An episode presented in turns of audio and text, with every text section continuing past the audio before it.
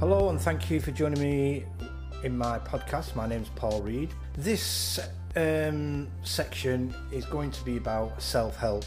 As when I'm at my worst, when I'm suffering with um, anxiety and when I'm feeling down, these are just some of the things that help me along.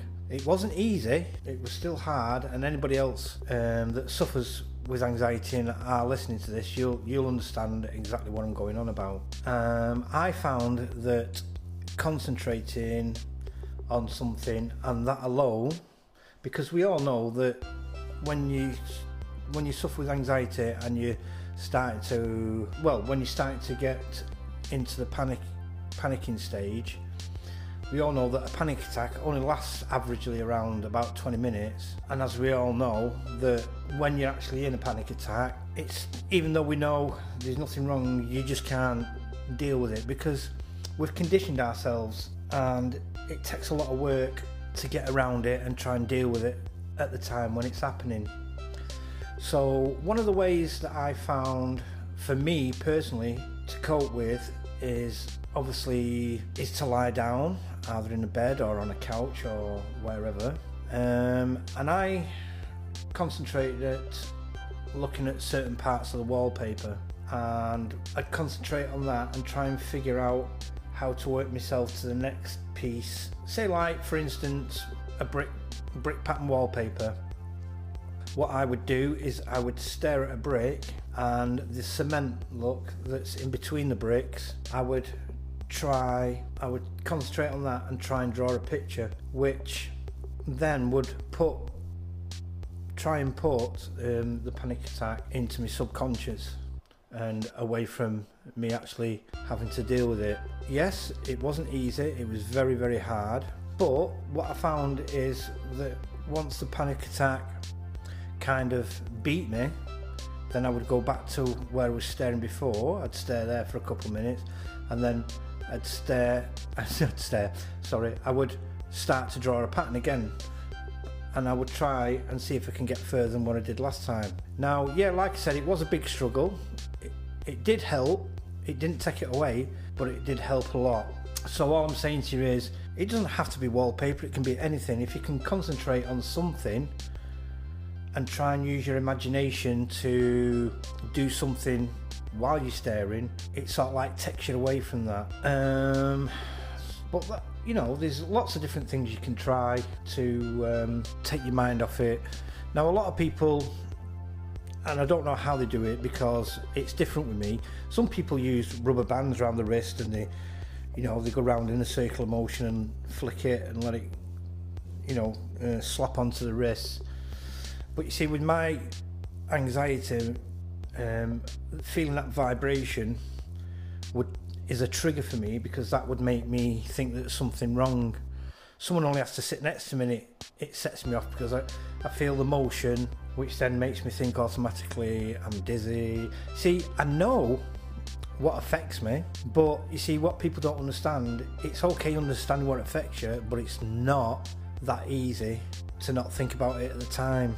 I mean, it's just a matter. It, I don't because we've conditioned our brain so much into thinking the way that we think. When we suffer with anxiety, we've we've conditioned our brain to think that way.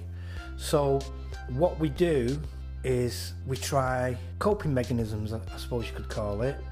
We'll never ever stop suffering with anxiety or panic attacks. It's just a matter of finding a way to deal with it to take that fear away or whatever the emotion is that's causing the panic attack in the first place. And I think when you know um, psychiatrists and people that deal with mental health, um, I don't think they tell us directly that's the problem. What they do is they themselves are trying to teach us to use coping mechanisms to deal with anxiety. I mean, here in the UK, there is like 72% of the population at some point suffer with anxiety and to deal with to do with mental health issues. I know when at one point when I had a serious, um, I was I was given uh, citalopram and I was told that obviously it makes you feel worse before it starts to make you better. And I'd started my, obviously started my um, course of citalopram, and I think in about three days I was in a horrible mess. I mean, at the time I, I wasn't aware that it makes you 10 times worse when you first start taking the medication as to how you originally feel. Anyway, the paramedic that came at the time because I couldn't move, I, I honestly couldn't move. As soon as I moved, I felt like I was going to collapse. And it was only later on that I found out that it's the medication that had caused this. And the paramedic that actually came to deal with me, she's the one that told me the st- statistics on citalopram and, you know, the the 72%. And she even admitted herself was actually on citalopram. So it's quite, and I must admit, it has been a brilliant drug because I mean I have had an episode today, which has been the first one in about six, seven months of a panic attack. But the actual symptoms that I that creates the panic attack within my anxiety, I still get them, but the citalopram actually do block out the uh, panic.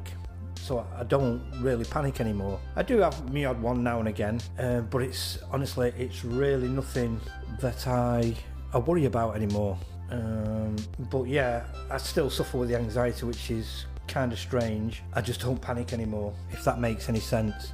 But I suppose people that are listening to this and they do understand, you know, obviously you you might feel the same way as me. Um, but if not, and you and you're at early stages, then I would say speak to your doctor and talk about citalopram. Um, there are different stages as well when you're taking citalopram, how you can work it. And how I actually went to my doctor, and this is another way that I self help myself as well, is that I had a word with my doctor because obviously when you first start on citalopram, you start at a low dose, and then obviously it's it worked for a bit, then it stopped working, so then it started going up. I ended up um, on full dose of 40 milligrams. But I found that that took me back to the very beginning constantly. I was in that really, really bad stage. So I had a word with my doctor and explained to him, and I said to him, Is there any way that I could try and work it out myself, try and see what works for me? Um, and he agreed. And in the end, after swapping around, taking like 10 in the morning, 15 at middle of the day, and then so on till I got me 40 milligrams of uh, citalopram, I ended up finding out that if I was to, instead of taking the full 40 milligram dose, I found the balance for me personally is that I took my 20 milligrams in the morning and then sometime after tea I would take my other 20 milligrams. And I found that was a perfect fine balance. And since I've been doing that, it's been absolutely great as far as panic attacks are. As far as the anxiety is, then I, I still have that, but obviously I don't have that byproduct of panic attacks. So there's a couple of ways that you can self-help yourself. I'm hoping um, this has been good enough for you, and hopefully, you know, it's been some help. I will do another podcast very shortly um, with more advice. The the only way that I can think of helping people really.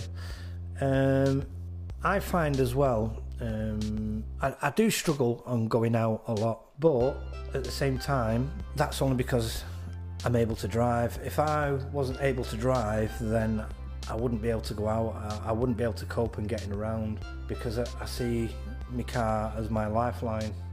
I don't really. I can focus. Well, the re- I think um, it's sort of like keeps my anxiety at bay because I, I know then um, that I could, if needed to, I could get to uh, a medical centre or a hospital.